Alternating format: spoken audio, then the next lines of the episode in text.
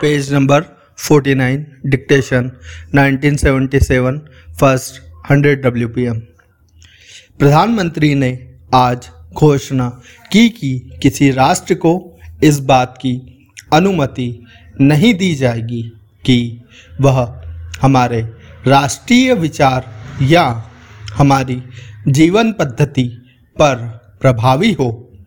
Para, Shrimati Gandhi, राजधानी के उन नागरिकों की एक विशाल रैली में बोल रही थी, जो उन्हें बधाई देने के लिए आए थे, श्रीमती गांधी ने कहा, हम सभी राष्ट्रों से मैत्री चाहते हैं, लेकिन हमारा देश जिस रास्ते पर चलेगा, वह वही होगा जिसका निश्चय बिना किसी विदेशी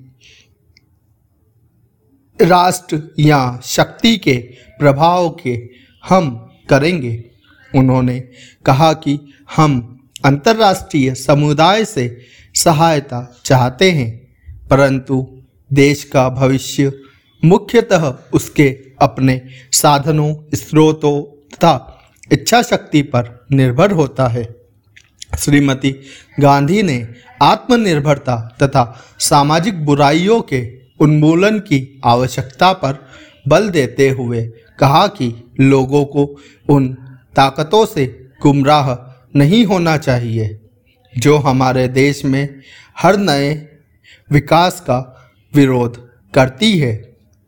उन्होंने कहा कि जब, अब जो राष्ट्रीय अनुशासन कायम किया गया है, उसमें शिथिलता नहीं आनी चाहिए और वह जनता के दैनिक जीवन का अंग बन जाना चाहिए।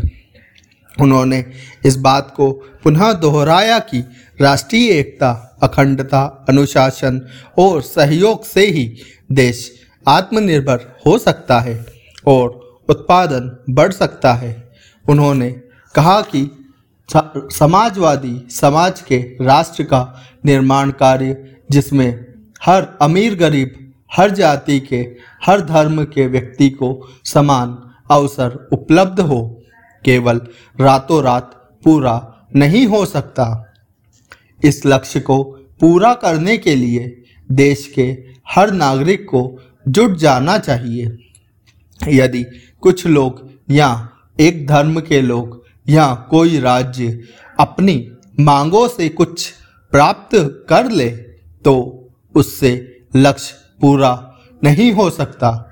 यह तभी हो सकता है जब सारे राष्ट्र में स्रोतों का समान वितरण हो और हर एक नागरिक राष्ट्र के प्रति अपने कर्तव्य का पालन करे।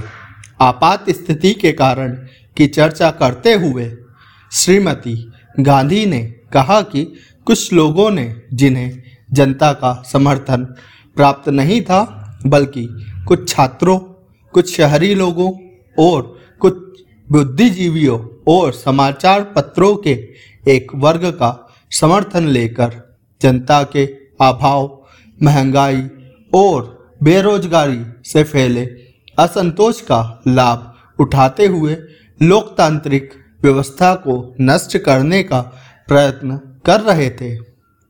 उन्होंने गुजरात में नवनिर्वाचित प्रतिनिधियों का त्याग पत्र देने पर विवश किया। फिर लोकसभा की कार्यवाही को भी ठप करने की कोशिश की। एक विवश नेता ने कहा था कि हम प्रधानमंत्री के निवास स्थान का घेराव करेंगे।